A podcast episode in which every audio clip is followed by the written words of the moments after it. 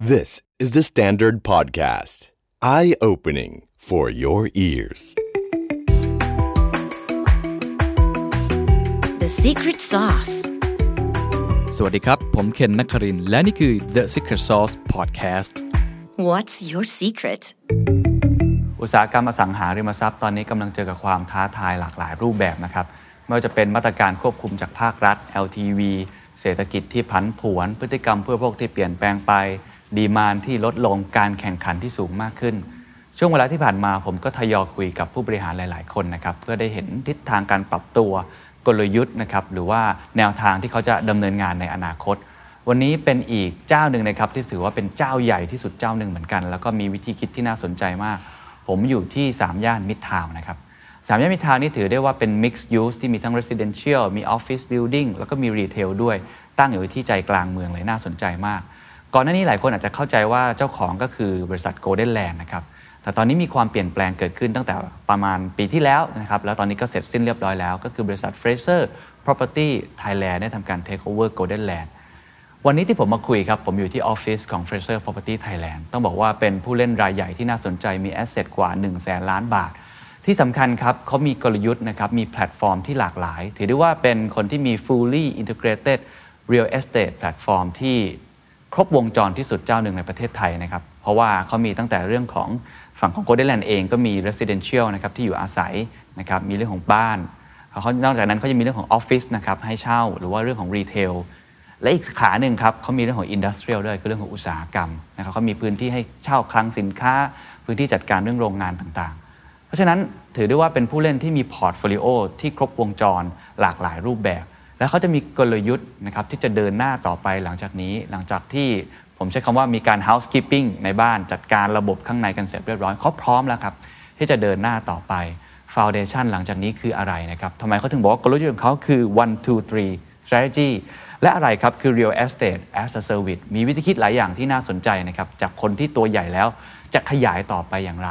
อะไรคือความได้เปรียบทำไมต้องเป็นกลยุทธ์เรื่อง diversification ทำไมต้องเป็นกลยุทธ์เรื่อง resilient วิธีคิดเหล่านี้ทุกท่านสามารถเอาไปปรับใช้ได้ และอะไรครับคือบทเรียนนะครับที่เขาได้จาก Fraser Property ซึ่งเป็นบริษัทอสังหาริมทรัพย์ยักษ์ใหญ่มากของสิงคโปร์ร้อยกว่าปี อะไรคือ framework หรือว่า best practice ที่เขาได้ อะไรคือเทรนด์อสังหาริมทรัพย์แห่งอนาคตนะครับผมพูดคุยกับคุณธนพลสุริธนชัยนะครับประธานเจ้าหน้าที่บริหารหรือ Country CEO บริษัท Fraser Property ประเทศไทยจำกัดมหาชน หลายท่านรู้จักกันเป็นอย่างดีแล้วนะครับ กับพี่วูดดี้ ที่เป็นคน turnaround Golden Land นะครับแล้ววันนี้กับบทบาทใหม่ แม่ทัพคนนี้จะเดินหน้าต่อไปอย่างไร น่าสนใจนะครับ ลองไปฟังกันดูครับ ขอบคุณนะครับ พี่วูดดี้ที่ให้เกียรติกับรายการ The Secret Sauce นะครับ ครับผมวันนี้ออฟฟิศของ Frasers Property Thailand สวยมาก เพิ่งเคยมาเป็นครั้งแรกนะครับ มีการครับตกแต่งอะไรดูทันสมัยมากนะครับแต่พอพูดถึงพี่วูดดี้ผมว่าในวงการธุรกิจก็จะรู้จักจาก Golden Land ครับับ เป็นผมคน turnaround มี story ที่น่าสนใจ success มาก แล้วก็สามย่านมิตรทาวน์นะครับหรือว่าออฟฟิศตรงนี้ที่เราอยู่เนี่ยก็ครับเป็นอีก story หนึ่งที่พี่วูดดี้มีส่วนร่วมอย่างมากครับผมแต่ว่าตอนนี้ story มันเป็นอีก chapter หนึ่งแล้วครับผมนะครับหลังจากที่ทาง Fraser Property เนาะเข้ามา take over M&A ครับตอนนี้ก็อยู่ในพอร์ตเดียวกันแล้วครับผมตรงนี้อยากให้เล่านิดนึงว่ามันเกิดอะไรขึ้นครับแล้วก็เรื่องราว story มันเป็นยังไงครับได้ครับยินดีครับก็ยินดีต้อนรับนะครับครับเคนเอ่อ ต้องเล่าย้อนไปนิดนึงนะครับเผื่อหลายท่านอาจจะยังไม่คุ้นคำว่าเอ่อ Fraser Property ครับนะครับ Fraser Property จริงๆเป็นบริษัทจดทะเบียนในตลาดหลักทรัพย์สิงคโปร์ครับนะครับถ้าย้อนไปเมื่อ 136 ปีที่แล้วนะครับ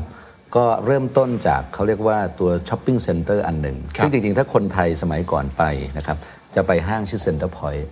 เพราะฉะนั้นเนี่ยนั่นเขาเป็นเจ้าของ Fraser Center Point ครับนะครับ แล้วเขาก็มีส่วนในการพัฒนาในเรื่องของอสังหาริมทรัพย์นะครับที่สิงคโปร์นะครับอินโวในเรื่องของ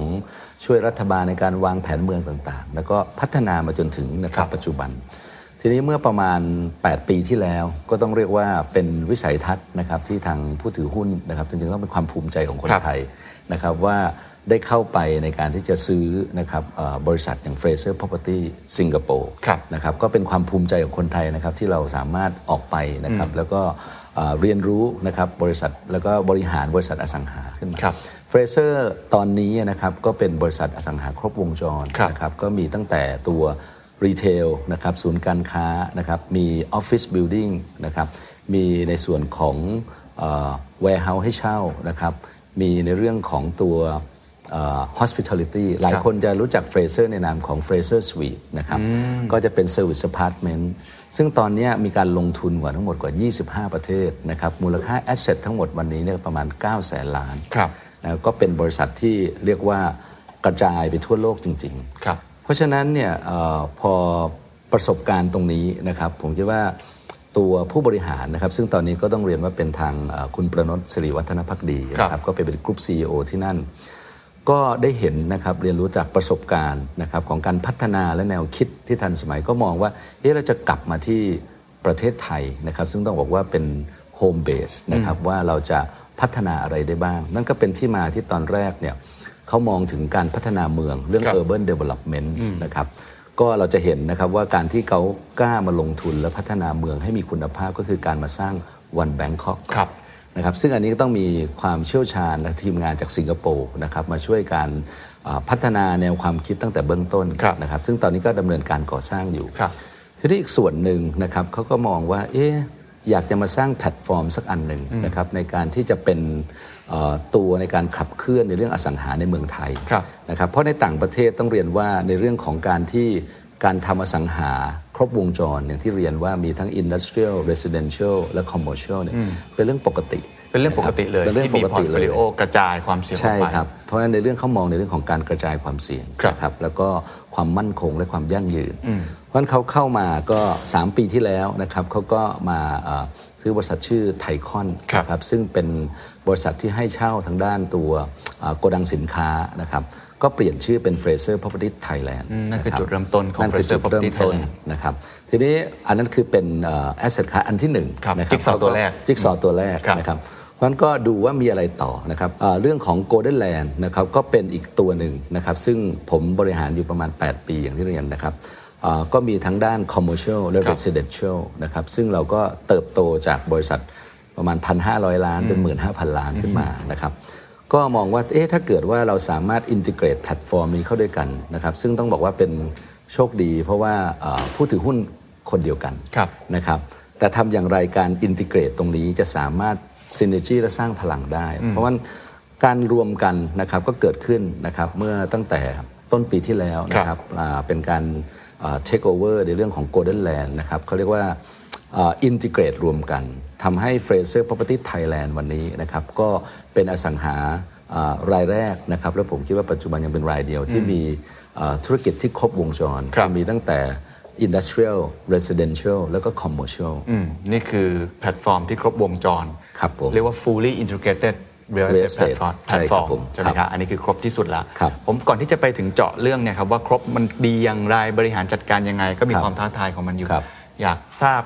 ตัวพี่วูดดี้เองที่บริหารครับโกลเด้นแลนด์มาครับผมแล้วก็เปลี่ยนมาบทบาทนะครับคตรัอบนนี้เป็น country นะคครัรับบของ Fraser Property Thailand ด้วยเนี่ยวิธีการทำงานเปลี่ยนไหมครับ แล้วก็ได้เรียนรู้อะไรบ้างครับครับ จริง ๆ ก็เป็นอะไรที่ท้าทายนะครับครับแล้วผมคิดว่าการเปลี่ยนแปลงอะมันก็เป็นสิ่งที่ดีนะครับเพราะทำมา 8 ปีเนี่ยผมคิดว่าก็อาจจะหมดมุกแล้วเออเราก็มาดูเอ๊ะจะทำอะไรต่อ แล้วการบริหารจากจุดเล็ก ๆ เริ่มต้นนะครับ การบริหารองค์กรเล็ก ก็จะต่างกับการบริหารองค์กรใหญ่ครับนะเพราะฉะนั้นเนี่ยผมคิดว่าความท้าทายเนี่ยอันดับแรกนะฮะก็คือการที่เราต้องไม่ยึดติดนะครับเพราะว่าถ้าถ้าเคนเคยนึกว่าถ้าเกิดเราสร้างอะไรขึ้นมาด้วยครับตัวเราเองเนี่ยมันกำลังไปได้ดีเนี่ยเราอาจจะรู้สึกผูกพันกับมัน รู้สึกว่ามันเป็นสิ่งที่เอ่อเราเราอะไรนะครับแล้วก็คิดว่าเฮ้ยสิ่งนี้ทำไมดีทำไมต้องเปลี่ยน เพราะฉะนั้นผมคิดนะครับแล้วก็บอกทางเพื่อนพนักงานตลอดว่านะครับ ทุกอย่างมีการเปลี่ยนแปลงสิ่งแรครักบที่ต้องฝึกคือการไม่ยึดติด เพราะฉะนั้นชื่อก็ดีนะครับแบรนด์ก็ดีต่างๆของว่า Golden Land เนี่ครัยบจะต้องถูกอินทิเกรตนะครับแล้วมันจะหายไปไปหาสิ่งที่ใหม่นะครับแล้วก็ท้าทายขึ้นก็คือ Fraser Property Thailand ครับนะครับเพราะเราก้าวขึ้นมาอีกนะครับในแง่ของตัวองค์กรนะครับจากแอสเซทประมาณ 50,000 ล้านขึ้นเป็นแสนล้าน จากคนประมาณสักพันคนเป็น 1,500 คน เป็นสิ่งที่ เราต้องคิดใหม่ใช่นะครับว่าการที่เราจะบริหารจัดการคนเข้าด้วยกัน องค์กรที่ใหญ่ขึ้นครับนะครับความสัมพันธ์ต่างๆ เราจะมีการวางกฎเกณฑ์ยังไง อีกส่วนหนึ่งก็คือว่าเขาก็ต้องเปิดรับนะครับว่าเพราะ Fraser Property เนี่ยเป็นบริษัทที่ international นะครับก็มีมาตรฐานการจัดการนะครับแล้วก็มีเขาเรียกว่า การบริหารที่เป็นมืออาชีพ มี standard ที่เป็นระดับ international ระดับ international ภาษาอังกฤษก็ดีนะครับ ตัว framework ต่างๆ ที่เขานำเข้ามา เราจะจัดการยังไง เราจะสามารถเชื่อม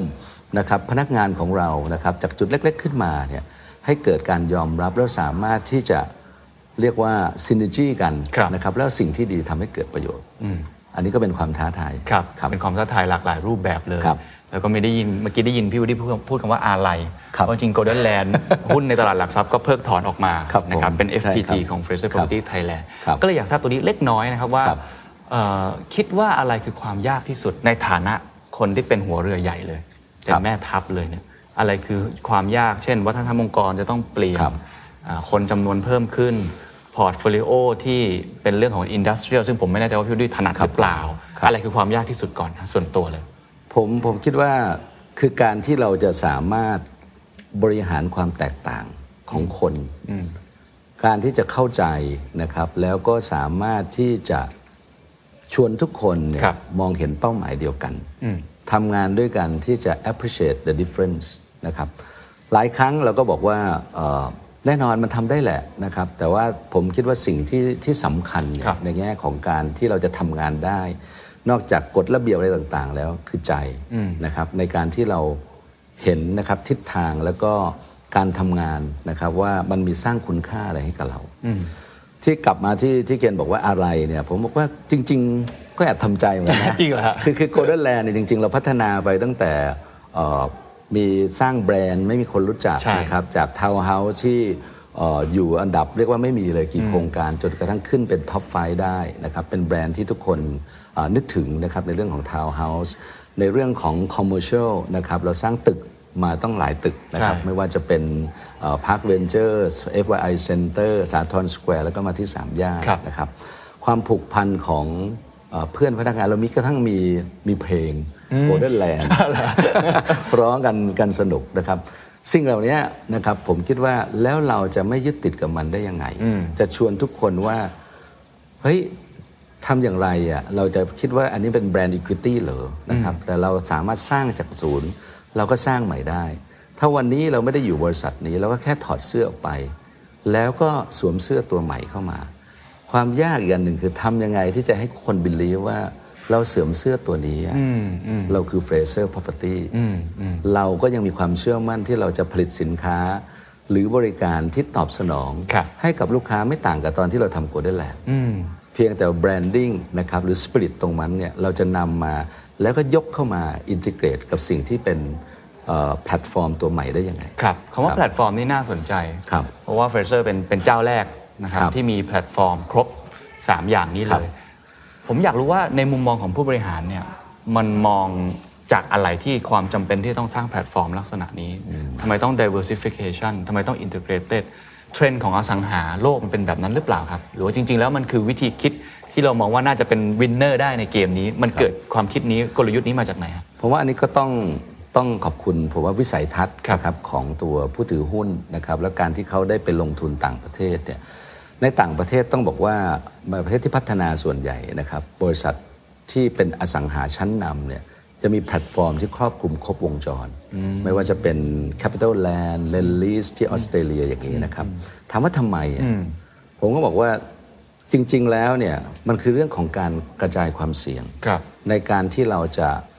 สามารถบริหารนะครับตัว portfolio ของเราให้เกิดความยั่งยืนในอนาคตได้ เพราะปกติถ้าเกิดอย่างบ้านเราเนี่ยถ้าเกิดปี 40จำได้เนี่ยเกิดวิกฤตทางการเงิน เมื่ออสังหาริมทรัพย์นะครับประสบปัญหาเนี่ยทุกคนหยุดหมดเลยครับโดยเฉพาะบริษัทที่มีรายได้ทางเดียว ไม่ว่าจะเป็นซื้อมาขายไปครับบ้านขายไม่ได้คอนโดหยุด ไม่มีเงินเข้าบริษัท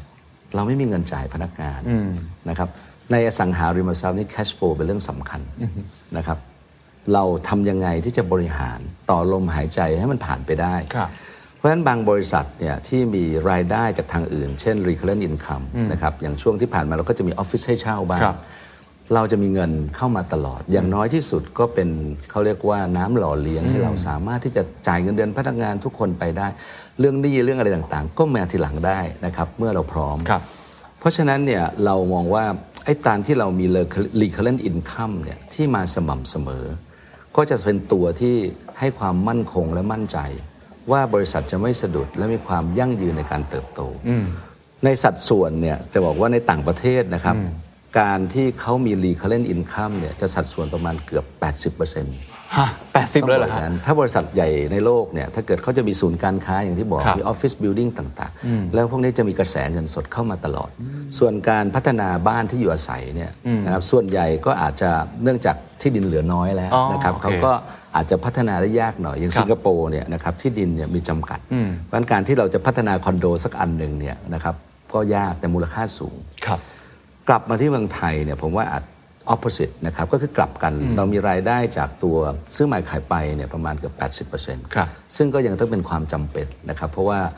เรายังมีความต้องการในเรื่องบ้านอีกเยอะ Demand นะครับยังมีอยู่แล้วก็ใช่ไหมดีมานยังมีอยู่ครับนะครับแล้วที่ดินเราก็ยังมีมากมายนะครับเอ่อตึกสูง urbanization ต่างๆ ก็ยังพัฒนาต่อเนื่องนะครับมันก็จะมีไซเคิลของมัน แต่ในขณะเดียวกันถ้าสังเกตนะครับว่าเอ่อ ผู้ประกอบอสังหาปัจจุบันก็เริ่มมีการมองเห็นตัวนี้ก็เริ่มขยายใช่ครับนะครับจากบ้านซื้อมาขายไปคอนโด ก็เริ่มมาทำ service apartment ทำโรงแรมโรงพยาบาลครับนะครับซึ่งตัวนี้ต้องบอกว่าทางแผ่นดินทองเนี่ยก็ทำมานะครับพอสมควร เพราะเรามีตัว commercial นะครับตึกออฟฟิศก็เป็น recurrent income อยู่ใช่แล้วพอมาผนวกกับ Frasers Property Thailand นะครับซึ่งเราทำเรื่อง warehouse ให้เช่าเนี่ยเรามีพื้นที่กว่า 3 ล้านตารางเมตร เพราะฉะนั้นมันยิ่งเสริมนะครับในเรื่องของ recurrent income เนี่ยให้มันคงขึ้นครับเราก็สามารถที่จะพัฒนาในเรื่องของซื้อมาขายไปได้อย่างไม่ต้องกังวล เพราะฉะนั้นตัวเนี้ยผมคิดว่าเป็นเหตุสำคัญถ้ามองว่าการที่เราจะพัฒนาอสังหาริมทรัพย์ให้ยั่งยืนเนี่ยแพลตฟอร์มที่ครบวงจรก็เป็นปัจจัยสำคัญอันหนึ่งครับนะครับแล้วก็ทิศทางของอสังหาทั่วโลกนะครับ ก็ไปในทิศทางนั้นอืมเพราะฉะนั้นสำหรับสำหรับ พี่วดดี้คิดว่านี่คือคลื่นที่หลีกเลี่ยงไม่ได้ หรือว่าเป็นคลื่นที่แล้วแต่แต่ละเจ้าจะมอง หรือมันเป็นคลื่นที่ซัดมาแล้ว อนาคตอสังหามองไปอีกสิปีข้างหน้า recurring business model น่าจะเป็นครับเรื่องปกติมากขึ้นครับอันนี้มองอย่างนั้นเลยไหมครับผมว่าจริงๆก็ก็คิดว่าเป็นอย่างนั้นนะครับในอนาคต เพราะว่าพื้นที่แน่นอนเมื่อพัฒนามากๆ ก็จำกัดมากขึ้นครับการใช้ประโยชน์ใช้สอยครับก็ลำบากมากขึ้นนะครับที่อยู่อาศัยถ้าเกิดเราสามารถ เอ่อเขาเรียกว่าผลิตเพียงพอ และอย่าลืมว่า population อย่างบ้านเราเนี่ยนะครับเรากำลังจะเข้าเรื่อง aging society อ่าใช่ครับคนก็น้อยลงครับเพราะฉะนั้นเนี่ยที่อยู่อาศัยจุดหนึ่งก็อาจจะเปลี่ยนสภาพหรือจำกัดลง แต่การที่เราจะใช้งานในเรื่องของออฟฟิศนะครับรีเทลนะครับในเรื่องของรีเค r ร n ผมว่ายังมีมากขึ้น ทีนี้ก็คงต้องต้องขึ้นอยู่กับความพร้อมครัก็บเรียกว่าไม่ใช่ว่าเป็นสิ่งที่ จะทำนะครับได้สำเร็จโดยเร็ว เพราะว่ามันต้องมีฐานเงินคุณที่ดีนะครับมีความแข็งแกร่งทางการเงินนะครับแล้วสามารถทนทานในการที่จะผ่านจุดที่จะเริ่มบิวขึ้นมาอืมถูกนะครับผมคิดว่าอันเนี้ยผมว่าทุกคนเนี่ยมองนะครับ แต่การที่จะไปถึงตรงนั้นเนี่ยครับคงต้องใช้เวลาครับเพราะฉะนั้นต้องถามแล้วครับว่าพอร์ตของ Fraser Property Thailand ตอนนี้ที่มี 3 อย่างครับผมในปีนี้จัดการข้างในบริหารภายในเป็นยังไงสถานการณ์เป็นยังไงครับอย่างที่เมื่อกี้อ่า พี่บุดีพูดว่าส่วนใหญ่เท่าที่ผมเห็นนะอสังครัหาบก็จะทำ commercial ครับผมนะหรือว่าจะเป็นลักษณะแบบ recurring คือโรงแรมครับแต่ว่าอันนี่มี industrial ด้วย ผมว่าครับมันอุตสาหกรรมมันธรรมชาติไม่ค่อยเหมือนกัน ใช่ วิธีการบริหารภายในเอาประมาณช่วงเนี้ยที่เริ่มจัดการ แล้วผมว่าต้องมีการจัดการกันข้างในค่อนข้างเยอะเหมือนกันครับเป็นผมยังไงบ้างครับก็ผมว่าเรายังโชคดีนะครับอย่างที่เรียนว่าแต่ละ asset class เนี่ยนะครับก็ยังสามารถไปได้แม้ว่าจะมีความ เอาเรียกผันผวนนะคครัรับบไม่ว่าจะเป็นเรื่องเศรษฐกิจในเรื่องของโควิดต่างๆ ที่มากระทบ อย่างยกตัวอย่างอย่างบ้านเนี่ยนะครับจริง ๆ เราทำแนวราบมาตลอดนะครับอย่างที่บอกว่าเราเริ่มจากศูนย์เนี่ยจนวันนี้นะครับมีทั้งหมดเกือบ 60 โครงการ แล้วก็เอ่อขึ้นเป็นเขาเรียกว่าท็อปไฟในเรื่องของตัวทาวน์เฮาส์ครับนะครับก็เป็นสินค้าที่บอกว่ายังขายดี เพราะฉะนั้นเนี่ยตัวบ้านนะครับเอ่อไม่ว่าจะเศรษฐกิจที่ที่อาจจะแนวสูงอาจจะกระทบบ้างนะครับผู้คนยังอยากได้ครับนะครับแล้วก็ต้องบอกว่าจริง ๆ ในช่วงโควิดเนี่ยบ้านขายดีด้วยซ้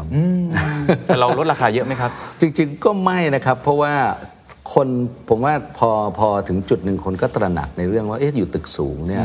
นะครับมันก็มีความอึดอัดพอสมควรครับราะต้องอยากไปบ้านดูบ้าน แล้วจริง ๆ ยอดของการที่ไปเยี่ยมชมโครงการนี่สูงกว่าปกติ เพราะว่าอยู่โดนกักตัวไม่รู้จะไปไหนเอาไปเที่ยวดีกว่ารู้สึกจะผ่อนคลายดี แต่ว่าจริง ๆ เป็นเหตุการณ์ที่เราก็ไม่คาดคิดว่าจะเกิดไม่คาดคิดเหมือนกันแต่ว่าอันนั้นก็ก็อันนี้ส่งส์มันได้ positive ใช่ impact กับเรานะครับเพราะฉะนั้นผมว่าตลาดบ้านยังไปได้ ถ้ากลับมาดูเรื่องของออฟฟิศครับนะครับหรือว่าในแง่รีเทลแน่นอนนะครับอาจจะถูกกระทบครับรีเทลเนี่ยแน่นอนพอโควิดปุ๊บก็ปิดนะครับแต่ว่าเราก็ยังมีไม่เยอะนะครับตัวออฟฟิศจริง ๆ ต้องบอกว่าก็ไม่ได้กระทบมากนะครับโซยังไม่ได้มีคนที่บอกว่าจะยกเลิกหรือว่าจะเอ่อลด นะคครัรับบพื้นที่เยอะขนาดนั้นครับนะครับการ work from home ถึงแม้จะเกิดขึ้น แต่ว่าณวันนี้อัตราการกลับมานะครับก็แทบจะเข้ามาปกติแล้วนะครับเพราะฉะนั้นผมยังคิดว่าในส่วนของ office building สถานที่ทำงานยังเป็นสิ่งจำเป็นครับนะครับส่วนสุดท้าย industrial ต้องบอกว่าก็กลับดีนะครับอาจจะดีกว่าปกติด้วยซ้ำเพราะอะไรเพราะแน่นอนพออยู่บ้านนะครับ ไปไหนไม่ได้นะครับการสั่งซื้อต่างๆ เรื่อง e-commerce ต่างๆเนี่ยกลายเป็น demand เพิ่มขึ้นในการที่ต้องการ warehouse stock สินอ่าค้าถูกตอนนี้กำลังเป็นเทรนด์มาก หรืออีกส่วนหนึ่งเนี่ยการที่โลจิสติกระบบถูกปิดหมดเนี่ยครับนะครับบริษัทผู้ผลิตต่างๆ ก็เริ่มคิดว่าเอ๊ะเราไม่สามารถที่จะ rely on พื้นที่ใดพื้นที่หนึ่ง เพราะฉะนั้นการกระจาย distribution channel อาจจะต้องไปแต่ละประเทศ ว่าเราจะเห็นเรื่อง demand ของต่างประเทศเนี่ยอยากจะหา warehouse เพิ่มขึ้นอ่าถูกถูกนะครับแทนที่จะรอ shipment ที่จะมาจากประเทศครับต้นทางครับผมคิดว่าเทรนด์ตัวนี้ก็ยังเกิดขึ้นนะครับเพราะฉะนั้นก็ยังคิดว่าที่ผ่านมาเราสามารถที่จะ maintainตัวนี้ได้ครับนะครับโจทย์อยู่ที่ว่าแล้วปีหน้าล่ะอ่าใช่แล้วจะไปยังไงต่ออ แต่ปีนี้ถือว่ากระทบ พลาดเป้าไปเยอะไหมครับ หรือจริงๆไม่ได้พลาดเป้าเลย คิดว่าได้จตรงริตางมเป้าๆจริง ๆ เรามีการปรับเป้าลงบ้างนะครับ แต่ว่าหลังจากที่พอโควิดผ่านไปบางครับเรื่องกลับได้ดีกว่าที่คิดนะครับอันนี้ผมว่ามันอาจจะเป็นเรื่องของจิตวิทยานะ เวลาเราคาดหวังว่ามันจะแย่ๆมากๆ เราทุกคนช่วยกันอ่าเต็มที่นะครับทุกคนเต็มที่นะครับ ทุกคนก็เลยทำงานกันนะคครัรับบ เหมือนที่เขาบอก work from home แล้ว productivity เพิ่มขึ้น เพราะฉะนั้นเนี่ยกลับกลายเป็นว่ามันสิ่งได้เกินความคาดหมายด้วยซ้ครับำนะครับเพราะว่าปีนี้เนี่ยเราก็ยังไม่ห่วงเท่าไหคร่รับเพราะฉะนั้นดูจาก 3 แพลตฟอร์มที่เรามีครับนะครับแถม asset class ตัวบ้านครัยังบไปได้อยู่แนวราครับบยัผงมไปได้อยู่ครับนะครับตัวของที่เป็นลักษณะ commercial ก็เริ่มครับกลับมาแล้วครับก็ไม่ได้มีการยกเลิกสัญญาครับเช่าอะไรแล้วครับปกติสัญญาเช่าก็เป็นระยะยาวอยู่แล้วสามปีสามประมาณปีครับรีเทลก็เริ่มกลับมาครับถูกไหมฮะ ในขณะเดียวกันของ Industrial กลายเป็นว่าเทรนด์เหมือนจะบวกด้วยซ้ครับำเรื่องของ warehouse เรื่องขครัองบการจัดการ ผมเห็นที่ไปเอ่อร่วมมือกับทาง CRC ถูกไหมฮะอ๋อในการใช่ครับใช่ก็ครับมีเราตอนนี้ดีลลักษณะนี้เกิดขึ้นด้วยครับสามอย่างเนี้ยผมอยากทราบว่าถ้าลองถอดบทเรียนดูนะว่าในปีนี้ที่หลายคนกระทบหนักมากครับแล้วพูดกันตามตรงอสังหาริมทรัพย์หนัก เป็นอุตสาหกรรมที่หนักที่สุดครับอุตสาหกรรมหนึ่งผมคุยกับหลายเจ้าหลายเจ้าครับก็ปาดเหงื่อกันเยอะนะทำไมของ Fraser Property Thailand ถึงรู้สึกว่ายังพอไปได้อยู่โอเคซึ่งอันนี้ก็ก็อาจจะชวนดูว่าเอ่อมันจะกระทบถึงปีหน้าด้วยนะครับเพราะว่าในแง่ของความไม่แน่นอนความผันผวนก็ดีเศรษฐกิจเทรดวอร์การเลือกตั้งของสหรัฐนะครับหรือแม้โควิดรอบสองครับเราก็คิดนะครับว่าเอ๊ะแล้วอะไรจะเป็นตัวที่จะสามารถ เรียนรู้จากที่ผ่านมาแล้วจะนำพาเราผ่านนะครับสิ่งที่จะเกิดขึ้นในปีหน้าได้ ผมก็มองว่าจริงๆเนี่ยนะกลยุทธ์นะครับระยะสั้นเราเนี่ยเราบอกว่าเราทำยังไงที่จะรักษา sustain กลุ่มลูกค้าของเรา retain กลุ่มลูกค้าของเราให้มากที่สุด ยกตัวอย่างบ้านครับนะครับเราก็คงต้องกลับมาดูนะครับว่าสินค้าทำไมเราขายดีนะครับเราโฟกัสในเรื่องของฟังก์ชันในเรื่องของแบบนะครับว่าโอเคการ ทำงานที่บ้าน จริง ๆ เราคิดเรื่องออฟฟิศไอ้ไอ้ไอ้ไอ้ที่ห้องทำงานชั้นล่างมาตั้งนาน Work นะ from ครับ home มาตั้งนานห้อเพราะฉะนั้นมันก็มาเทรนด์พอดีนะครับ อันนี้ก็เป็นเรื่องของการที่เราโฟกัสมา redesign ครับ product นะครับมาเข้าใจลูกค้า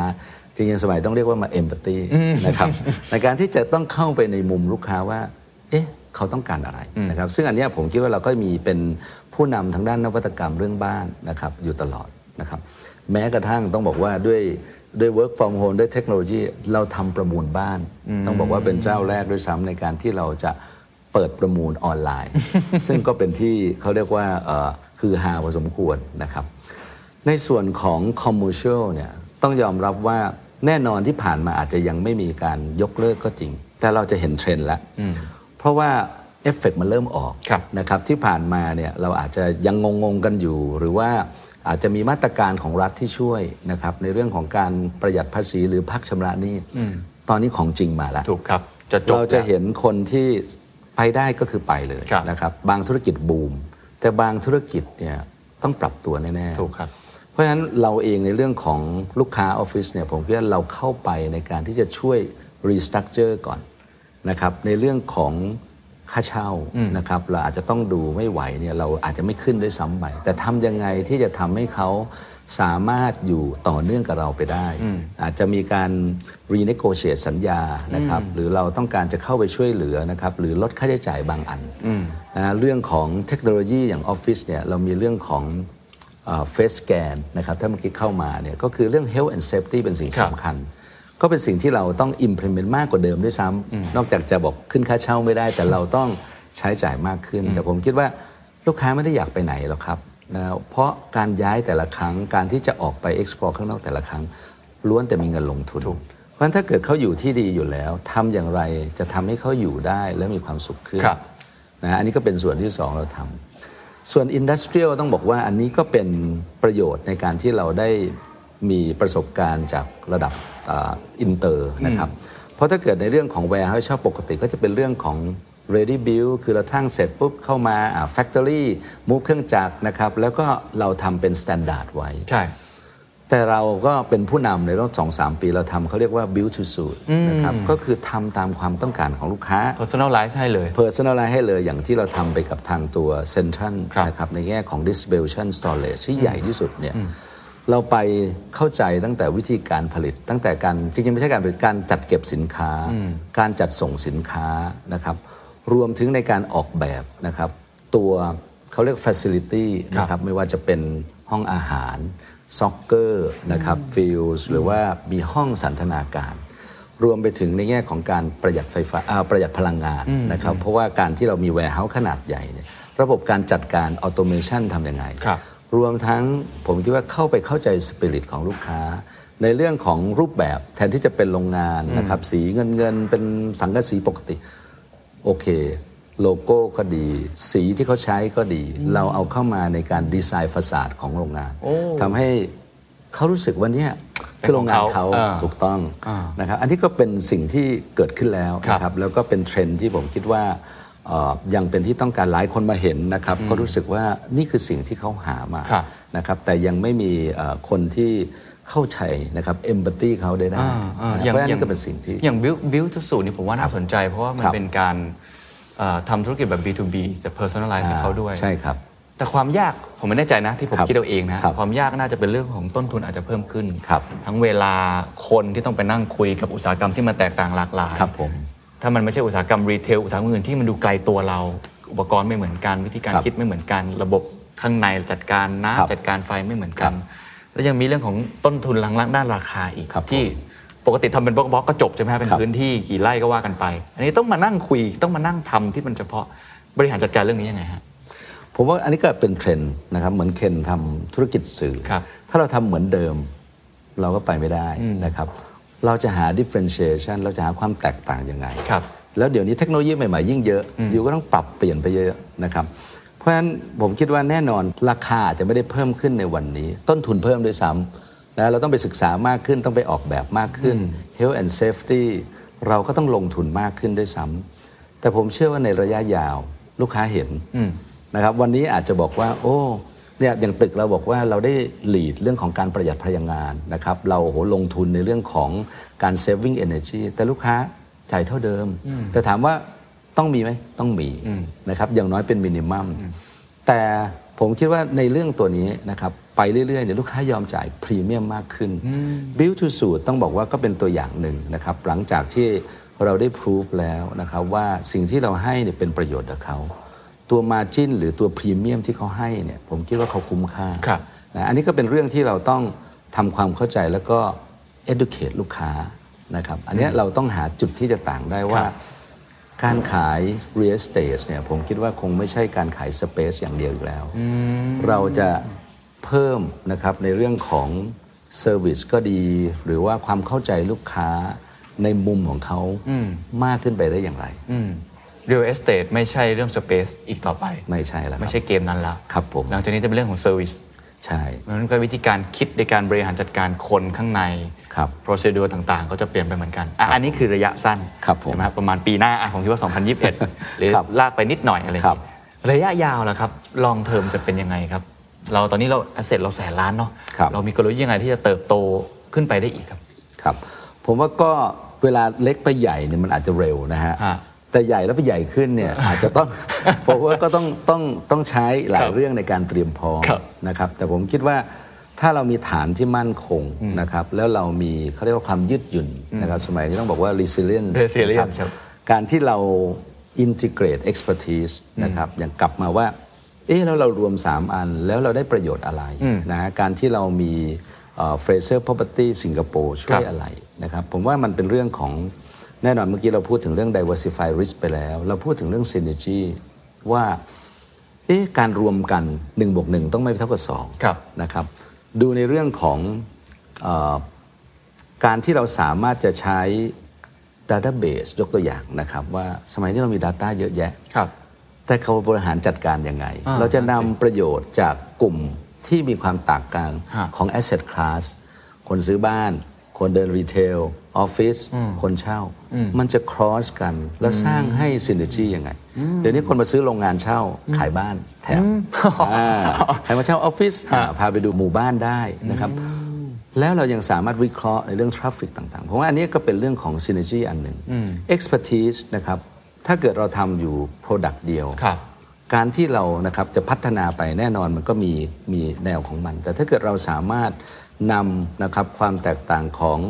เอ่อ asset class ต่างๆ มาผสมกันได้นะครับเราผลิตครั้งเดียวเราสามารถใช้ได้3 asset class อันนี้ก็เป็นตัวหนึ่ง efficiency นะครับ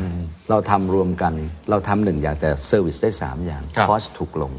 นะครับเรามี economy of scale ผมว่าตัวเนี้ยก็จะเป็นตัวหนึ่งที่ทำยังไงเราจะโตไปอย่างยั่งยืนนะนะเราต้องปรับฐานตัวนี้ แพลตฟอร์มเมื่อกี้เราพูดถึงในแง่ของตัว asset class ต่างๆแพลตฟอร์มอีกตัวหนึ่งคือครับระบบ การที่เราจะต้องโตแล้วมันมันเขาเรียกว่า database มันเยอะเนี่ยเราต้องมีระบบที่ดี การวางรากนะครับของ backbone ของแต่ละอันต้องเชื่อมกันได้หมด แล้วก็เชื่อมกันได้ทั้งโลกอันเนี้ยเป็นสิ่งที่ที่ที่ผมคิดว่าเราต้องให้ความสำคัญครับนะครับ ส่วนในรายละเอียดแน่นอนนะครับมันสามารถปรับได้ แต่เราต้องมีฐานที่มั่นคงในการที่เราจะโต อาจจะใช้เวลานิดหนึ่งในการที่พัฒนาขึ้น แต่ผมว่าถ้าเราจะมองลองเทอมตัวเนี้ยจะเป็นฐานสำคัญในการที่เราจะพร้อมรับ แล้วก็เติมเต็มในส่วนอื่นๆ ในแต่ละ asset class ครัขึ้บนฟังดูแสดงว่าตอนนี้เป็นช่วงในการสร้าง foundation อยู่โอ้แน่นอนใช่ไหมฮะในการสร้าง Data แพลตฟอร์มในการรวมข้อมูลต่างๆ เข้ามาไว้ด้วยกัน ทั้งไม่ว่าจะเป็นข้อมูลในการเพื่อลดต้นทุน cost efficiency ไม่ว่าจะเป็นเรื่องของ Data ของอาลูกค้าของเราครับเมื่อกี้ที่บอกว่าไปซื้อบ้าน อาจจะไม่คงไปแถมโรงงานนะซื้ออาจจะเป็นเช่าโรงงานขายบ้านขายขายขายบ้านครับขายบ้านได้ มีครับเรื่อง retail อีกครับมันก็จะเป็นลักษณะ synergy แบบนี้ไปใช่ครับผมเห็นในใน fact sheet กลยุทธ์ใช้ชื่อว่าอะไรนะครับ one two three อ๋อถูกไหมฮะโอเค จริง ๆ ต้องบอกว่า ตอนเนี้ยเราเดี๋ยวนี้เขาบอก แหมลองเทอมนี่มันนานไป เราไม่รู้ว่าลอง 5 ปียังนานเลยครับอาจจะ 2 ปี 3 ปีแล้วเพราะว่าโลกเปลี่ยนตลอด เพราะฉะนั้นกลยุทธ์ที่ผมคิดว่าเราอะจะบิวจริงๆ ผมบอกช่วง 3 ปีเนี้ยสำคัญครับนะฮะหนึ่งนะครับผมบอกว่า one two three เนี่ยเราบอกว่าวันแรกคือวันแพลตฟอร์มความท้าทายคือทำให้ใครเข้าใจเรามากขึ้นได้ไหม เพราะว่าวันนี้พอบอกเฟรเซอร์ทำอะไรก็ยังงง คนก็นึกว่าเอ๊ะอยู่อยู่ ทำเฉพาะบ้านหรือเปล่าเลย การที่จะให้ทำให้ target กลุ่มเราทั้ง 3 กลุ่มเข้าใจเนี่ยครับไม่ใช่เรื่องง่ายนะครับเพราะแต่ละกลุ่มก็มีลูกค้าของเขาเอง แล้วเป็นรวมกันดียังไง เป็น one platform มันดียังไง อันนี้คือสิ่งที่เราต้องสื่อสารครับ two จริง ๆ เราต้องบอกว่าจริงๆมาจาก True Words ในแง่ trusted brand นั่นก็หมายความว่าเอ๊ะก่อนที่เราจะหนึ่งต้องเข้าใจว่าโอเคแล้วเรา trust เขาหรือเปล่า สินค้าเขาออกมาใช่ไหมนะครับ กลุ่ม ผู้ถือหุ้นนะครับความแข็งแกร่งทางการเงินเนี่ยมัน support ตัวนั้นไหม เราก็หวังว่าเราต้องใช้เวลาในครับการจะสร้างแบรนด์นะครับเราคงไม่สามารถทำสำเร็จนะครับได้แบบด้วยการที่จะใช้เงินอย่างเดียวเลยนะแต่ผมคิดว่าต้องพิสูจน์ด้วยคุณภาพและเวลานะครับเราก็จะไป trusted brand towards ตรีเนี่ยเราก็เป็นเขาเรียก aspiration ในการที่วันนี้เราอยู่ประมาณอ่าหนึ่งในห้าเลยเนี่ยเราก็หวังที่จะขึ้นเป็นหนึ่งในสามได้นะครับจากแพลตฟอร์มที่เรามีครับนะครับเพราะฉะนั้นเนี่ยเรา อยากจะโฟกัสนะครับในช่วง 3 ปีแรก ในการที่เราจะทำให้ทุกคนนะแม้กระทั่งพนักงานต้องบอกว่าแล้วเราเพิ่งรวมกันเสร็จเนี่ยครับหนึ่งตุลานะครับ เพราะฉะนั้นการที่จะทำให้พนักงานทั้ง 1,500 คนเนี่ยรวมเป็นหนึ่งเดียวเนี่ยอันนี้ก็เป็นสิ่งที่ท้าทายนะครับแล้วอ่ารูปแบบธุรกิจก็อาจต่างกันครับนะครับ คนที่เอามาใช้ก็แตกต่างกัน แต่เราจะทำสปริตยังไงนะครับ มีความท้าทายอื่นไหมครับ ที่กังวลเป็นพิเศษ ที่ทำให้เส้นทางที่เรามองไว้เนี่ยมันไม่เติบโตไปตามนั้น เรื่องของ business ผมไม่แน่ใจว่าวางเป้าจะต้องโตกี่เปอร์เซ็นต์ในปีถัดไปขึ้นไปเรื่อยๆ หรือว่าใช้เวลานี้ในการสร้าง foundation ความท้าทายอื่นปัจจัยภายนอกที่เมื่อกี้พูดไปสงครามการครับค้าเองหรือโควิดเองครับหลังจากนี้จะเป็นยังไงต่อไป หรือมีอะไรที่กังวลเป็นพิเศษไหมครับ ถ้าเกิดมองชาเลนจ์ในในข้างนอกนะครับ แน่นอนวันนี้ก็คือเรื่องของ ความไม่แน่นอน เศรษฐกิจปีหน้าวันนี้ผมคุยเนี่ยก็ยังไม่เห็นมีใครว่าจะดีนะครับ unemployment ก็เกิดขึ้นอีกครับนะครับ ในเรื่องของ trade war นะถ้าหลังจากเราได้ประธานาธิบดี จะเป็นคนใหม่คนเก่า ก็ยังมีความท้าทายอีก เรื่องของความอ่อนไหวทางการเมืองครับนะครับเพราะฉะนั้นเราจะไปรอดยังไงนะครับ ตรงเนี้ยคือคำว่าเอ่อความ resilient เนี่ยผมคิดว่าอันนี้เป็นสิ่งที่ที่ท้าทายใน 2-3 ปีข้างหน้า เพราะฉะนั้นเราจะมีเกราะป้องกันยังไงนะครับอย่างน้อยเราโชคดีส่วนหนึ่งก็คือเรามีฐานเงินทุนอ่านะครับเรามีเอ่อ cash flow นะครับถึงแม้ว่าเออยอดต่างๆ อาจจะบอกว่าไม่ได้เอ่อหวือหวาครับนะครับแต่ผมคิดว่าทำยังไงที่เราจะ retain นะครับรักษาของเดิมไว้ก็ยังดี นั่นก็มาตั้งแต่ถ้าเกิดเราเพิ่มรายได้ไม่ได้ เราจะดูเรื่อง ค่าใช้จ่ายยังไงครับนะเพราะฉะนั้นตัวเนี้ยเป็นสิ่งที่เราต้องชวนพนักงานให้เห็นนะครับว่าเราจริง ๆ แล้วเนี่ยยังมีภารกิจนะครับอย่าคิดว่าการที่เราได้รวมกันเนี่ยเป็น first step แล้วเนี่ยนะครับจะเสร็จสิ้นครับมันเป็นเจอร์นี่มันเป็นการเดินทาง และเป็นการเดินทางที่เพิ่งเริ่มต้น เราทำยังไงที่จะไปด้วยกันนะครับแล้วฝ่าตรงนี้ไปด้วยกันครับอันนั้นเป็นความท้าทายเหมือนกันใช่ใช่ผมมีความท้าทายมากพอพูดถึงเรื่องครับปัจจัยอย่างเศรษฐกิจครับอยากจะชวนคุยเรื่องนี้สักเล็กน้อยได้นะครับว่าคนกังวลค่อนข้างเยอะครับแล้วตอนนี้คนพยายามหาสูตรครับหลากหลาย หาตำราหลายเล่มมากครับเพราะตำราเล่มเก่ามันใช้ไม่ค่อยได้นะครับพยายามฉีกตำราเล่มเก่าๆ ครับแล้วก็อ่าพยายามเรียนรู้จากผู้บริหารหลายๆคนว่าเขาครับมองฟิลอย่างเงี้ยอีก 2 ปีแล้วเขาทำอะไรอยู่บ้างเขากำลังทำอะไรเพื่อเซอร์ไ e อย่างอย่างเมื่อกี้ของพี่บูดดี้เองก็อ่าเรามี reserve แล้วครับกับอันที่หนึ่งที่ไปได้ เรามีแพลตฟอร์มที่หลากหลายครับใช่ไหมครับเราค่อนข้างผมว่าคงไปได้อยู่แล้วแหละ แต่สมมติจะต้องให้คำแนะนำกับผู้บริหารหลาย ๆ ท่านครับอาจจะเป็นระดับ middle size ก็ได้ครับหรือว่า S เลยก็ได้ครับจะ large หน่อยก็ได้ผู้บริหารก็ได้ว่าครับอะไรคือคำแนะนำที่ทำให้เขาสามารถเอาตัวรอดได้ในช่วง 2-3 ปีข้างหน้าเนี่ย มีวิธีคิดอย่างไรบ้างครับ ครับแหมก็ไม่กล้านะครับให้คำแนะนำผมคิดว่า ก็อาจจะเป็นวิธีที่คิดว่าเราเราจะปฏิบัติยังไงนะครับ ผมคิดว่าในแง่ของการเตรียมตัวนะครับ ในแง่ของการที่จะจะจะผ่านวิกฤตตรงนี้ไปเนี่ยในเรื่องของการที่กลับมาคิดว่า อันนี้พูดถึงอสังหาครับครับเชิญนะครับผมว่าอสังหาอาจจะยังโชคดีที่มันเป็นปัจจัยสี่นะครับ มันอย่างน้อยผมก็จะชอบบอกตลอดกับน้องๆว่ามันมันจะอาจจะ disrupt ได้ช้าหน่อยนะครับ เพราะยังไงเราก็ยังต้องการที่อยู่ คุณจะรวยจาก .com จากเทคโนโลยียูก็ยังอยากได้ penthouse นะครับยูก็ยังอยากไปอยู่โรงแรมหรูๆ service apartment ไม่อยากเช่าออฟฟิศนะครับอยู่มันไม่ในชีวิตสาที่มารถดีจะอะเป็นอืม virtual ได้หมดนะครับสิ่งที่มัน disrupt ต่างหากคือเรื่องของวิธีการในการจะไปถึงลูกค้านะครับมีเดียต่างๆที่เปลี่ยนไป แต่ bottom line ในการที่อยากจะได้ที่อยู่อาศัยเนี่ยผมว่าเหมือนเดิมยังเหมือนเดิมนะครับเหมือนที่ Airbnb disrupt hotel จริงๆอะความต้องการของของของคนยังเหมือนเดิมครับนะเพราะฉะนั้นเนี่ยถ้าเราไปดูในแต่ละ asset class หรือทำธุรกิจอะไรก็ตามผมคิดว่าต้องกลับไปดูว่าแล้ว need จริง ๆ กลับมาฟันเด m ว่าเขาต้องการอะไร เราสามารถที่จะ empathy หรือไปเข้าใจได้ไหม ซึ่งสมัยนี้ต้องบอกว่าต้องกลับไปดูเรื่อง design thinking นะครับว่าเออ สมมุติเราจะไป deliver product ตรงนี้ครับเขาต้องการอะไรกันแน่ กลับมาว่าจริง ๆ ต้องกลับมาถามเราขายอะไรนะเพราะตรงนั้นเสร็จเราถึงจะกลับมาดูว่าแล้วเราขายอย่างเดียวอะมันไม่ได้แล้วสมมติผมบอกว่าผมขาย space ครับมันไม่ใช่บอกสร้างบ้านแล้วคนมาดู แล้วเราจะแอดอะไรเข้าไป ในการที่จะดึงเขาเข้ามาดู Product เราได้ยังไง เราจะเสริมในเรื่องของเออการเซอร์วิสนะครับ การบริการการที่จะตอบสองส่วนอื่นได้ไงเป็น added values เพ ราะฉะนั้นผมคิดว่าถ้าเราหาไอ้ตัว added values ตรงเนี้ยได้เจออนะครับที่มันต่างผมเชื่อว่าคนนะครับจะ appreciate ครับนะครับแล้วจะทำให้ธุรกิจเราเนี่ยสามารถที่จะผ่านตรงนี้ไปได้นะแน่นอนในเรื่องของคอสในเรื่องของค่าใช้จ่ายต่างๆเนี่ยผมเชื่อว่าทุกคน aware อยู่แล้วใช่แต่ว่าความยากที่สุดเราจะเลือกอย่างไรว่าอันนี้เราต้องจ่าย อันนี้เราต้องเก็บบางทีสลับกันด้วยบริษัทกันเราบอกว่า เออนะฮะบางทีมันต้อง invest นะครับในธุรกิจของเคนของของสตาร์ทอัพเนี่ยใช่บางทีเราบอกต้องลงทุนผมเข้าใจเลยว่าเอ๊ะทำไมเขา keep ลงทุน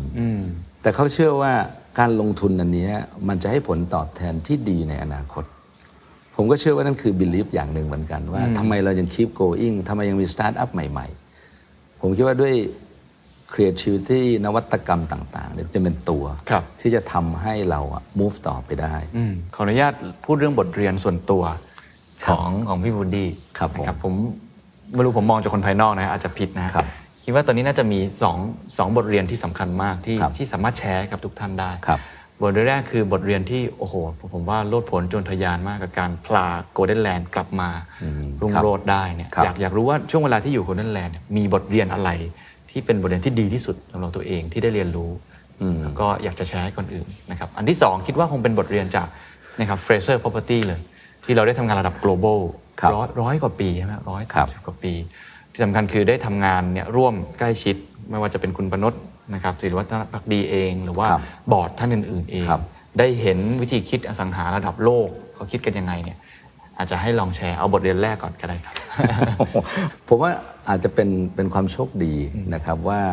อ่าแปดปีเนี่ยต้องบอกว่าเวลาเราสร้างอะไรจากเล็กไปใหญ่ ผมว่าอาจจะไม่ยากไม่ยากนะ สร้างจากใหญ่ให้ใหญ่ขึ้นที่ผมว่ายากกว่าครับครับนะครับเพราะว่าเขาบอกว่าเวลาเราวัดความสำเร็จมันต้องวัดว่าเรามาจากจากจุดไหนไปถึงจุดไหน แต่เล็กไปใหญ่ก็จะมีอีกมุมหนึ่งว่ามันมีใหญ่อยู่เต็มตลาดเลยครับอืมสู้ยังไงดีครับ กลยุทธ์ที่อาจจะฝ่ายกับผมผมช่วย SME หลายคนฟังอยู่ ไม่ต้องเป็นอุตสาหกรรมเดียวกันก็ได้นะครับ จากเล็กจะฟัดกับใหญ่เนี่ยมันยากเหมือนกันนะฮะมันก็เป็นความยากจริง ๆ นะครับ เพราะว่าในเรื่องของเงินลงทุนก็ดีในเรื่องของการที่จะพลิกเนี่ยจริงๆมันอยู่นิดเดียวนะครับว่าการบริหารจัดการพอใหญ่ปุ๊บเนี่ยเอาเอาสองเรื่องดีกว่า ผมคิดว่าความยากอันที่หนึ่งคือการที่เราจะหานิชหรือตลาดที่จะไป อ่าถูกครับนะครับอันเนี้ยผมว่าก็ต้องต้องเป็น expertise แต่ละท่านจริงๆนะครับในการที่จะมองเห็นว่ามันยังมีช่องว่างไหมแต่ต้องหาให้เจอ เราต้องหาให้เจอนะครับการที่แต่ผมยังเชื่อว่าการที่เราเรื่อง empathy นะครับเรื่องดีไซน์ผมว่าเป็นประโยชน์ครับนะครับในการที่จะเข้าไปแล้วก็สัมผัสถึงลูกค้าได้จริงๆนะครับว่าจริงๆเขาต้องการอะไรครับนะครับแล้วเราสามารถเสริมเซอร์วิสหรือบริการตรงนั้นได้ยังไง อันเนี้ยเป็นกระบวนการ process แหละครับนะครับเอ่อ ผมว่ายากกว่านั้นก็คือว่าพอบางคนเนี่ยขึ้นมาเกือบจะใหญ่ได้แล้วเนี่ยมันต่อยาก เพราะว่ามันมันแพลตฟอร์มอย่างที่เรียนว่ามันคิดคนละแบบนะครับแต่ถ้าเรายังคิดบริหารแบบเดิมจะลำบากคิดระบบใหญ่แล้วแต่คิดแบบเล็กไม่ได้ บริหารแบบเล็กไม่ได้ คือมันมาพร้อมกับต้นทุนด้วยแหละผมครับว่าไม่ว่าจะเป็นเรื่องของระบบการจัดการระบบบัญชีนะครับระบบการวางแผนทางการเงินดิสซิ p ลินทางการเงิน เพราะว่าถ้าเกิดบางทีเราโตมาแล้วเป็น SME เนี่ยครับ มันเถ้าแก่บริหารได้ถูกไหมการที่เราจะเตรียมตัวในเรื่องของ governance ระบบบัญเอ่อระบบจัดการภายในบริหารดิสซิ p ลินทางการครับเงิน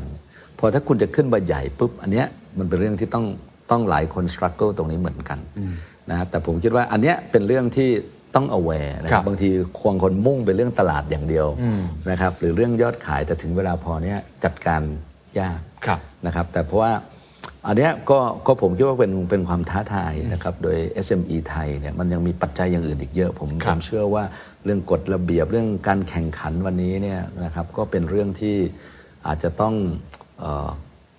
ต้องหานะครับในแง่ของตัวช่องทางจริงๆครับครับทั้งช่องทางในเรื่องของหากลุ่มของตัวเองให้เจอครับแล้วก็ช่องทางของผมเรียกว่าเป็นเงินทุนที่จะทำให้เราสเกลไปได้ครับกลับมาที่ Fraser Property ผมว่าบทเรียนหนึ่งที่ที่น่าจะดีมากถ้าครับถ้าพี่วุฒิสามารถแชร์ได้ก็ครับคือ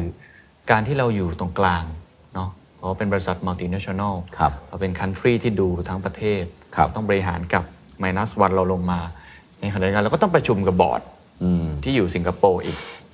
ซึ่งครับผมผมก็ไปดูรายชื่อบอร์ดมาก็เห็นรายชื่อครับที่ครับคุ้นเคยอยู่บ้างเนี่ยการทำงานระหว่างเนี่ยในฐานะเราเป็น middleman ตัวกลางตรงเนี้ยครับยากไหมครับ แล้วทำงานร่วมกันยังไง หรือตอนนี้มีวิธีการยังไงที่สื่อสารกันยังไงทำให้มันงานมันโฟล์โดยเฉพาะโลกที่มันเปลี่ยนแปลงเร็วโลกที่มันไม่แน่นอนแบบนี้ทำงานกันยังไงครับผมพูดถึงเรื่องของการทำงานกับเอ่อ head office หรือครับต่างประเทศเนี่ยปกติเขาก็จะมี framework มีกฎอะไรต่างๆ ให้เรา follow ไม่ว่าจะเป็นเรื่องแบรนด์หรือเรื่องอะไรก็ตาม แต่เราบอกว่าเราเป็น multinational company เนี่ยคือการที่เราต้อง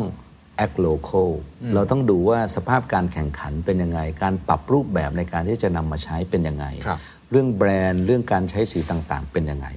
เพราะฉะนั้นเนี่ยเราผมจะพูดตลอดว่าจริง ๆ การที่เรามี governance อะ is not compliance มันได้หมายความว่าเราต้องทำเหมือนเป๊ะทุกอย่างบิดไม่ได้เลย แต่ผมว่าถ้าเราวาง framework หรือ governance เอาไว้แล้วว่า นี่คือสิ่งที่เราจะไม่ เกินเลย หรือสิ่งที่เราจะไม่ทำมันก็จะมีรูมในการที่เราจะสามารถยืดหยุ่นได้นะเพราะฉะนั้นหลาย ๆ บริษัทเนี่ยเราเห็นเนี่ยอุปสรรคในการทำงานก็คือว่ามันกลายเป็น governance คือ compliance ทุกอย่างต้องไป approve approve approve ตรวจตรวจตรวจบทเสียเวลาเสียเวลานะเสียค่าใช้จ่าย แล้วมันก็ไม่ flexible กับตลาดครับอันนี้เป็นสิ่งที่ผมคิดว่าก็เป็นความท้าทายครับที่จะต้อง work กับทาง head office ครับครับ governance is not compliance นะครับครับ อีกอันหนึ่งผมคิดว่าในเรื่องของผู้บริหารนะครับนะในแง่ของผู้ถือหุ้นนะครับ อันนี้ส่วนหนึ่งเนี่ยเอ่อก็โชคดีได้ได้ได้เรียกว่ากรุ๊ป CEO เจ้านายที่เข้าใจครับนะครับ แล้วก็มีความ professional แต่ในขณะเดียวกันยังเข้าใจความเป็นไทย นะครับเพราะฉะนั้นผมว่าอันนี้ก็เป็นสิ่งที่จะเบลนนะครับว่าความยืดหยุ่นแบบเอเชียอืมหรือความเป็น family มันมีผคลวามเยอะไหมเป็นครับ Family นะครับจริง ๆ ก็ต้องตอบว่ามีผลนะครับ เพราะว่าถ้าเกิดเราไปอยู่บริษัทข้ามชาติ พวกแบงก์ก็ดี พวกเอ่อ consumer product เนี่ยมันไม่มีผู้ถือหุ้นที่เรียกว่าชัดเจนเป็นบริษัท listed เพราะฉะนั้นเขาจะมีระบบระเบียบแล้วก็มีวิธีการทำที่นั่น แต่การที่มีผู้ถือหุ้นใหญ่เนี่ยผมเชื่อว่าเขา เขามีนะครับเอ่อนโยบายหรือมีความยืดหยุ่นที่มากกว่านะครับ แล้วก็โดยเฉพาะเป็นแบบเอเชียเนี่ยครับผมว่าเขามีความ balance นะครับได้นะครับในหลาย ๆ เรื่องครับนะครับในเรื่องของยกตัวอย่างอันหนึ่ง อาจจะเป็นได้ว่าสมมติช่วงโควิดอย่างเงี้ยสิ่งแรกที่เราทำคือการดูแลคนนะครับเป็นสิ่งที่เราไม่อยากจะทำให้เกิดภาระกับสังคมอีกนะนั่นก็เป็นสิ่งที่เอ่อ ผู้ถือหุ้นให้ความสำคัญครับนะครับแล้วเราค่อยมาดูว่าแล้วเราทำอะไร กับตอบแทนให้บริษัทได้บ้างครับอ่าซึ่งอาจจะต่างกับบริษัทที่เป็น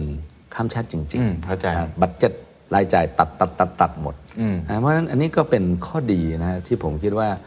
เราสามารถเรียนรู้ได้ครับนะครับ ถึงแม้ว่ามันจะพอเป็น Family เนี่ยมันก็จะมีความยากลำบากนิดนึงในแง่ของการการที่เราจะ อ่าทำงานนะครับโดยเฉพาะองค์กรที่มันใหญ่ขึ้นนะแต่ผมคิดว่าเป็นความท้าทายและเป็นความลงตัวนะครับก็ต้องเป็นบทพิสูจน์ครับ วันนี้ผมว่ามันยังเร็วเกินไปที่จะพูดครับนะครับมันเป็นการที่เร็วเกินไปที่จะสรุปว่าเราจะโตยังไงจะไปยังไง แล้วจะได้อย่างนั้นไหม แต่ผมเชื่อว่าด้วยสิ่งที่ฐานเรามีครับ integration ที่เกิดขึ้น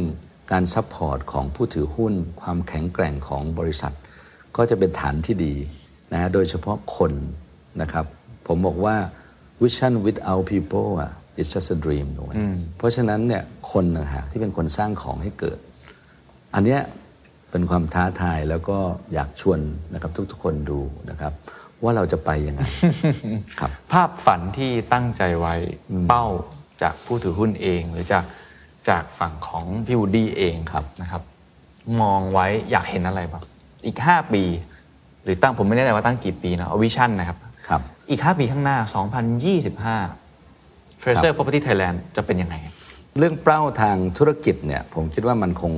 โตไปของมันแน่นอนครับตัวนี้ทุกคนบอก 5 ปีฉันจะ 50,000 ล้าน 5 ปีฉันจะเป็น top three top one เนี่ยผมคิดว่าอันนั้นก็คงเอ่อเป็น aspiration ที่เราจะดูตามเศรษฐกิจที่จะไป เพราะถ้าเกิดคุณฝันแล้วเศรษฐกิจทุกคนไม่โตมันก็คงไปไม่ได้หรอกถูกครับ แต่ถ้าถามว่า vision ที่อยากจะเห็นเนี่ยคือหนึ่งคนที่ซื้อบ้าน คนที่เช่าออฟฟิศคนที่เช่า warehouse รู้จักว่า Fraser Property คือใครเขา trust มันได้ยังไงนะครับ ส่วนหนึ่งเนี่ยนะครับในแง่ของตัว concept ของของ Fraser คือเรื่องของ experience matter ประสบการณ์เป็นสิ่งที่สำคัญ เพราะฉะนั้น ถ้า 5 ปีนะครับเขาสามารถมีประสบการณ์ในการใช้บริการในการซื้อสินค้าของเรา และเป็นประสบการณ์ที่ดี ผมว่านั่นคือ aspiration ที่อยากจะเห็นนะครับเป็นแบรนด์ที่อยู่ในใจเขาเป็นความไว้เป็นวางแบรใจนด์ที่อย่างน้อยนะครับขอเป็นส่วนหนึ่งครับในการที่พอนึกถึงแล้วนึกถึงเราครับนะครับเพราะฉะนั้นนั่นก็เป็นเป็นสิ่งที่ต้องเริ่มทำนะครับแล้วเขาบอกว่าการ invest เรื่องแบรนด์เนี่ย เป็นอะไรที่อย่าเพิ่งหวังผลตอบแทน ต้องลงไปก่อน ใช่ใช่นะครับระยะเรื่องยาวคนนะครับเรื่องแบรนด์ เรื่องความยั่งยืนเป็นสิ่งสำคัญครับเพราะฉะนั้นวันนี้ก็ก็คงเป็นจุดเริ่มต้นจริงครับๆนะครับเป็น journey นะครับเป็น adventureเจอร์สำหรับเรานะครับสาม asset class นี้คิดว่าพอไหมครับกับอีกห้าปีคิดว่ามีแผนอะไรไหมฮะอย่างวันนี้ก็ก็คงประมาณนี้ก่อนเท่ให้แน่นอนนะครับที่เหลือนี่คงเป็นเรื่องที่ที่ผู้ถือหุ้นจะมองเห็นหรือต่างครับๆนะครับ ก็เป็นเป็นความท้าทายแล้วนะครับ ก็รอดูโอกาสต่อไปว่ามีอะไรเข้ามาใช่ท้ายที่สุดครับอยากให้แชร์มุมคิดของการทำงานของของพี่วูดดี้ที่ทำมาตลอด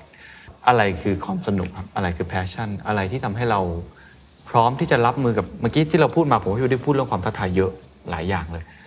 ทำไมเรายังสนุกกับความท้าทายอยู่ เรายังสนุกกับการมาบริหารสนุกกับการมาออฟฟิศอยู่ การเจอคนอยู่ครับ อะไรคือ key driver ของของพี่วูดดี้ครับเคย มีประสบการณ์นะครับไปฟังคนพูดถึงเรื่องการเป็นผู้นำหลาย ๆ หลาย ๆ อันนะผู้นำก็มีหลายประเภทครับนะครับไม่ว่าจะเป็นเรื่องของผู้นำที่เป็น dictatorship เป็นผู้นำที่สร้างแรงบันดาลใจ เป็นผู้นำที่เอ่อเอ่อ action อะไรอย่างเงี้ยผมว่าส่วนหนึ่งที่ทำให้เราสนุกอยู่วันนี้ คือการที่เราได้เป็นผู้นำที่ inspiration คนในการที่